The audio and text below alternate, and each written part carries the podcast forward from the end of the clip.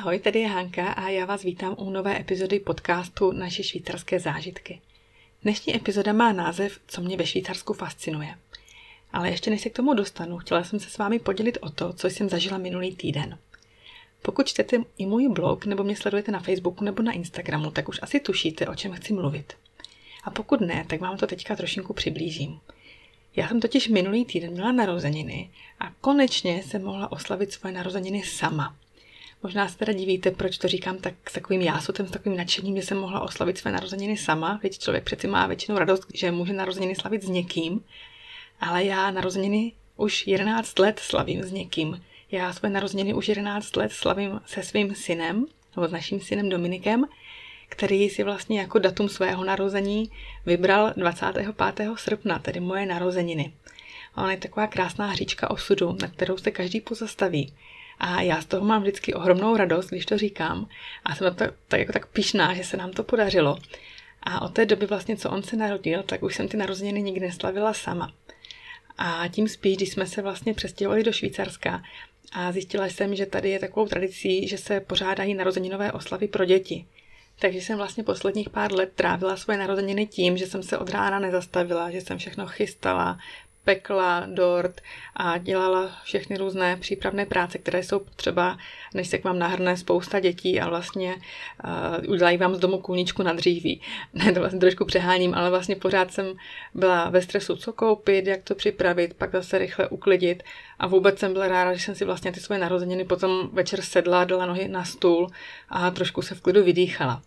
No ale to se vlastně podařilo to, že jsem měla narozeniny v úterý a vzhledem k tomu, že jsou všechny naše děti už vlastně ve školním procesu, včetně naší nejmladší, tak já jsem měla volno. Prostě jsem nemusela nic chystat, protože náš Dominik už usoudil, že když vlastně už je mu 11, tak už dětskou párty nechce a taky, že vlastně by bylo docela náročné skloubit pozvánku nebo dát pozvánku tak, aby se skloubily volné termíny všech jeho kamarádů, protože vy víte, že náš Dominik hraje hokej, má kamarády, kteří hrají hokej nebo dělají různé jiné sporty, mají různé jiné koníčky a ten týden mají tak nabitý, že opravdu je to docela jako logisticky náročné by to bylo.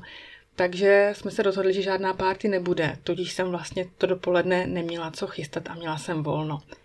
A já jsem to využila tak, že jsem vyrazila vlakem do svého milovaného Bernu. Já říkám milovaného, protože opravdu toto město miluji od té doby, co jsme sem poprvé vkročili a já jsem mohla nasát jeho úžasnou atmosféru.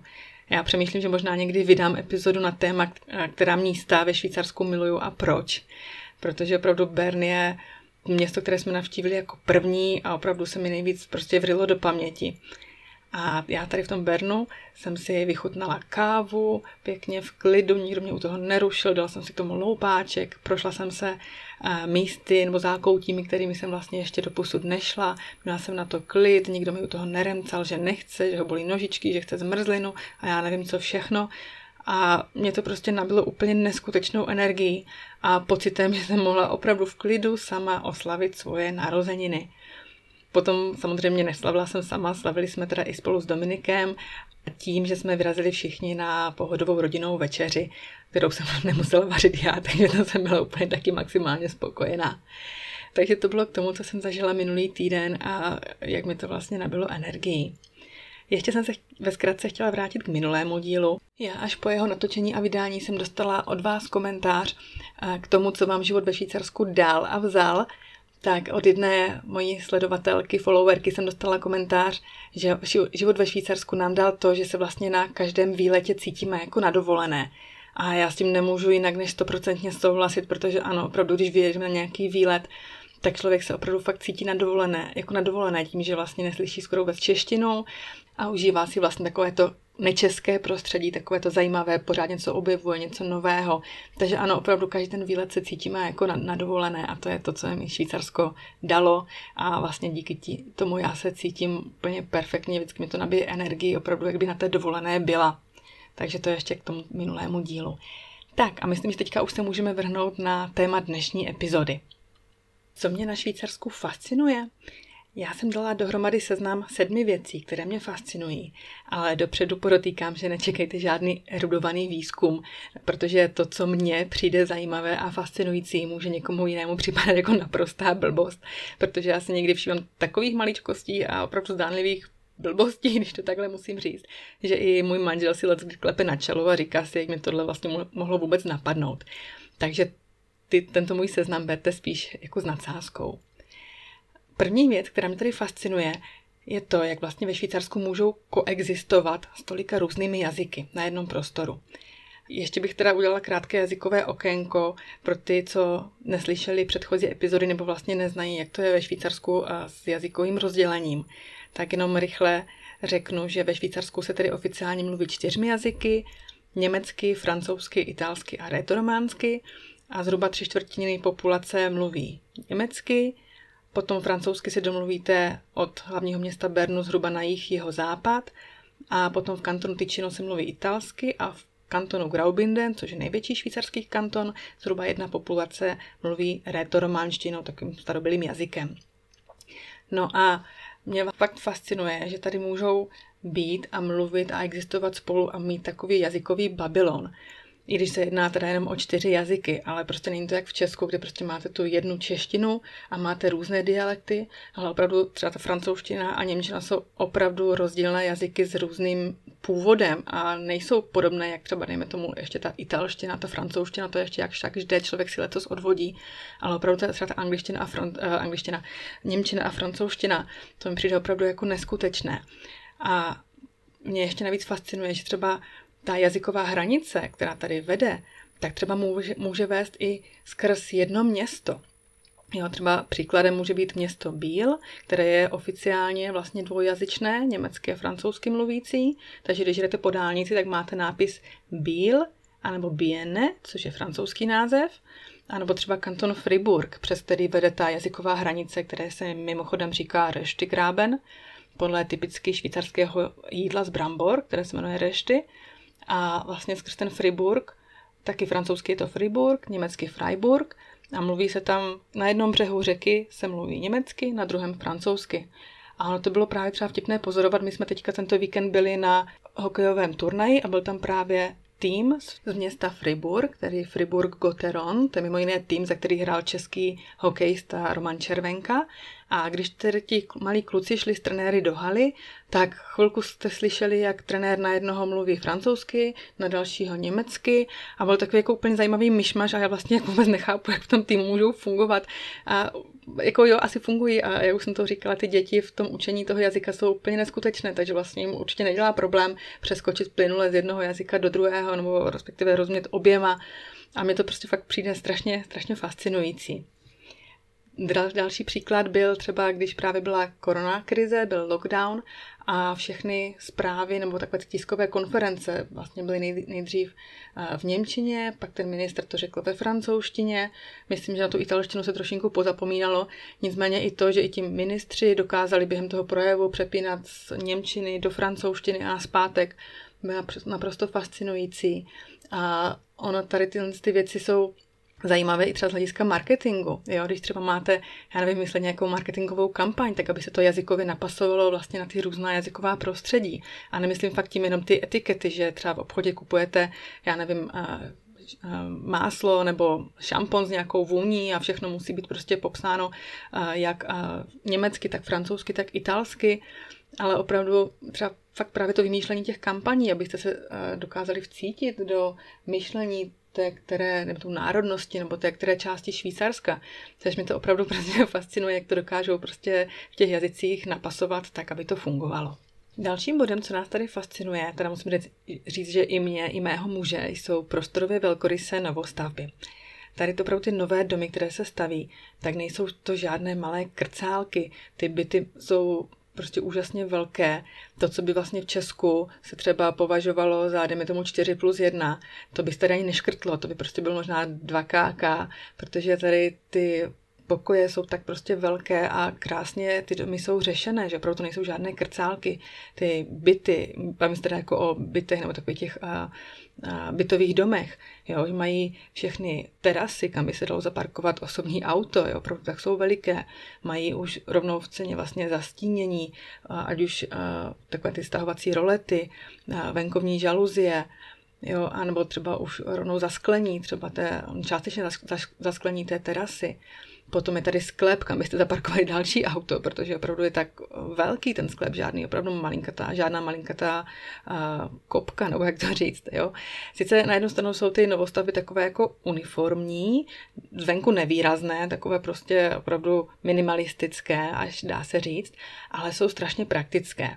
Jo, I když teda jedinou výhradu, co bych měla, je to, že třeba v kuchyni bych kolikrát ocenila víc pracovní plochy, pokud se teda mám bavit o naší v úzovkách novostavbě, ve které my vlastně bydlíme už těch 6 let a ta novostavba byla postavena tuším rok nebo dva předtím, než jsme se my nastěhovali, ale opravdu, co musím fakt ocenit, že ty byty, protože opravdu my to sledujeme, my se díváme i třeba tady po těch bytech, sledujeme i třeba v Praze nebo u nás na Moravě, co se staví, nebo jdeme tomu rekonstruuje a opravdu si všímáme těch rozdílů, jo? že třeba tady ve Švýcarsku to nejsou, když to řeknu jako nadneseně, nějaké výplody šílených architektů, kdy vlastně staví nějaké neústečné výklenky, jsou to pokojíky jako nudle a tak podobně. Takže to musím říct, že mě tady fakt jako fascinuje, že dokážou stavit naprosto účelně a přitom prostě prakticky. Dalším bodem, co mě fascinuje, a možná to někomu bude připadat jako strašně úsměvné, ale fascinují mě tady ženy ve věku našich babiček či prababiček, které jsou za volantem, řídí auto. Přijde mi to fascinující i v tom kontextu, že třeba švýcarské ženy teprve až v roce 1971 získaly volební právo, dokonce teda v kantonu Appenzell Innerrhoden až v roce 1990 ale přitom tady prostě mají, jdeme tomu tu, říkám, že volnost, ale opravdu víc je tady žen řidiček, než tomu je třeba v Česku. Když to srovnám, kolik žen, dejme tomu 80 mm, plus nebo 70 plus vidím za volantem v Česku anebo ve Švýcarsku, tak ten rozdíl je úplně jako markantní.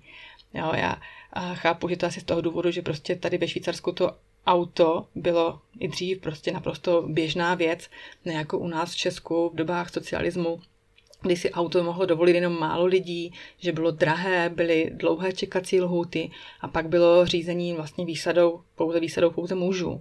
A tady ve Švýcarsku sice ženy zůstávaly doma a asi pravděpodobně nedělali taxikářky dětem, tak jako to děláme my dnes, ale prostě bylo i tehdy potřeba zabezpečit spoustu věcí, a bez toho auta se neobešly a ty auta tady byly dostání samozřejmě víc než tehdy v Československu a ženy tady řídily a řídí dodnes.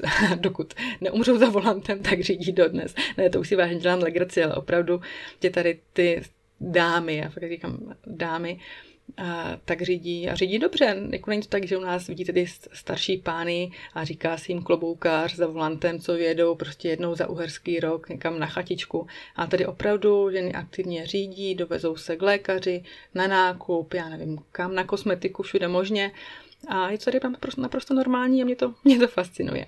Čtvrtým bodem, který mě fascinuje ve Švýcarsku, je přesnost, respektive chození dřív jako já, mě to problém nedělá, já nerada chodím pozdě, já jsem radši všude dřív, ale třeba musím říct, že mému manželovi opravdu, aby se tady s tímhle, s, tou, s tou švýcarskou přesností srovnal, tak to dělá docela doteďka ještě problémy, ale prostě Švýcaři jsou v tomhle neskuteční, jako tady neexistuje taková ta, jako, jak u nás říkáme, akademická čtvrthodinka, že dáte člověku 15 minut čas, než přijde, že jo, to mohl se někde zastavit v zácpě, nebo já nevím kde, ujel mu autobus.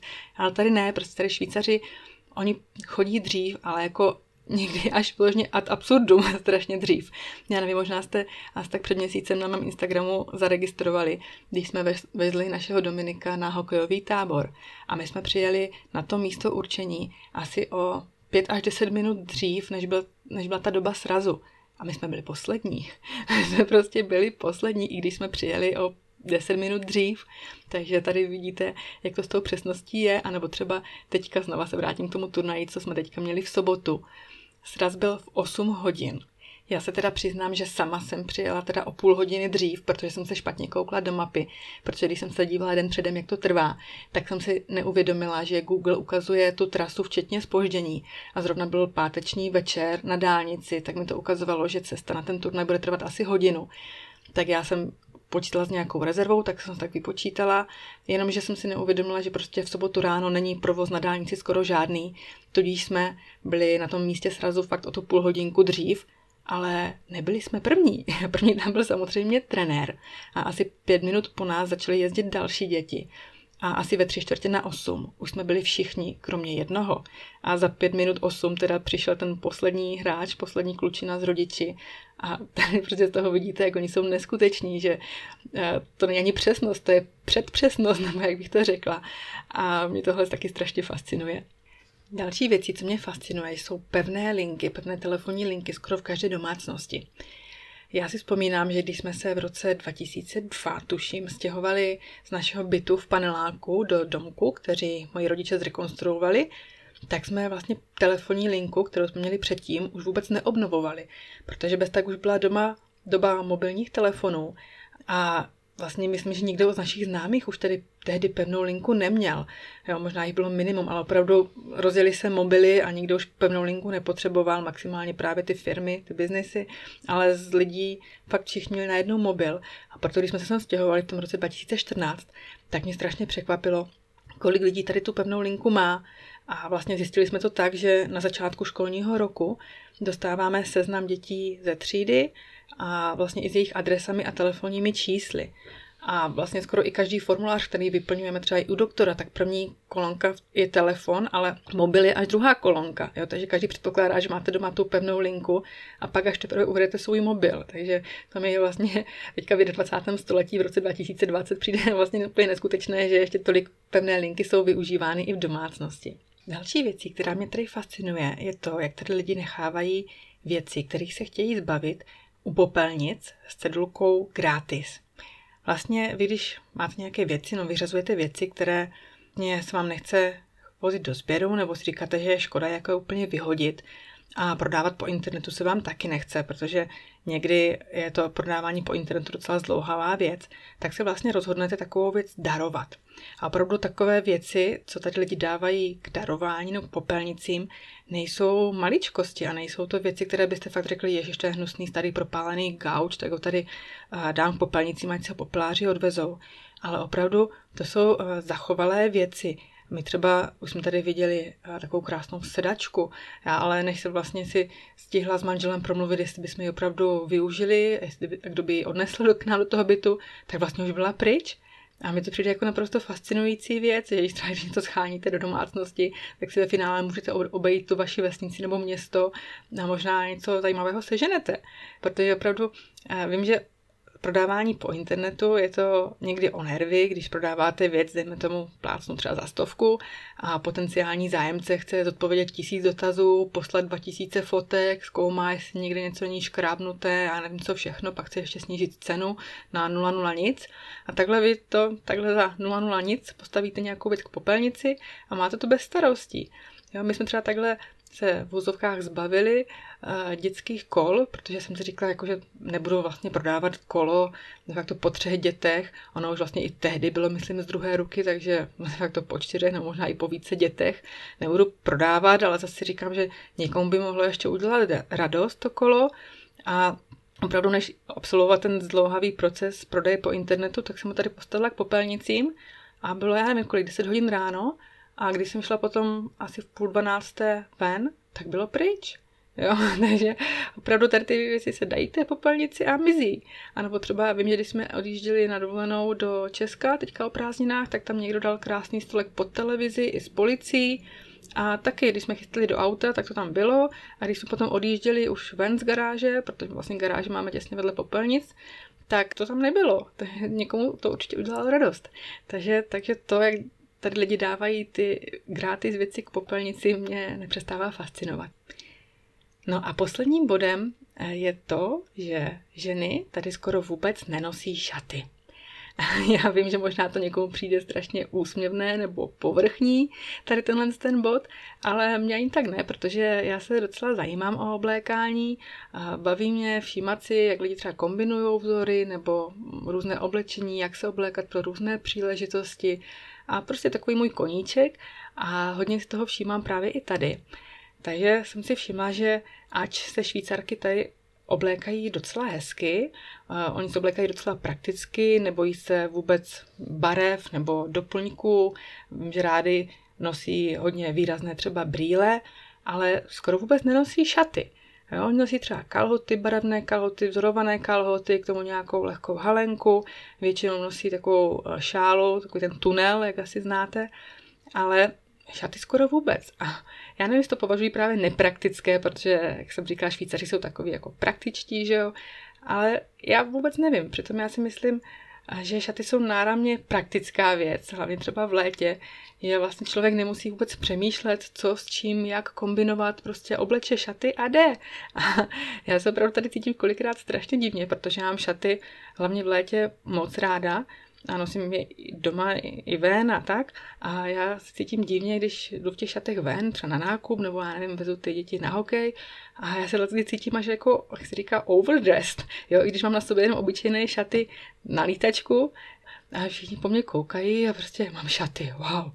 Jo, to nedej bože, když si chci vzít nějaké jako hezčí šaty a potom si ještě obout podpatky. To je tady mě přijde jako strašně nemyslitelná věc, že tady ty boty, opra- eh, boty, ty ženy opravdu nosí boty spíš jako praktické, buď jsou to nějaké baleríny nebo uh, různé botasky a tak, ale prostě tohle nenošení šatů mě ve Švýcarsku fascinuje. Tak, to bylo k tomu tématu všechno. Já si myslím, že to ukončila takovým úsměvným bodem, ale mám takový pocit, že ten díl bude mít ještě pokračování, protože jsem si určitě nev, nevzpomněla na všechno. A na budu moc ráda, když vy mi napíšete, co fascinuje vás a já ráda připravím díl z vašich postřehů. Na závěr bych vám ještě chtěla moc poděkovat, že můj podcast posloucháte a sdílíte. Já si toho strašně moc vážím a dělá mi to velkou radost. Tak jo, to by bylo pro dnešek asi všechno. Já s vámi loučím, mějte se krásně a zase příště. Ahoj!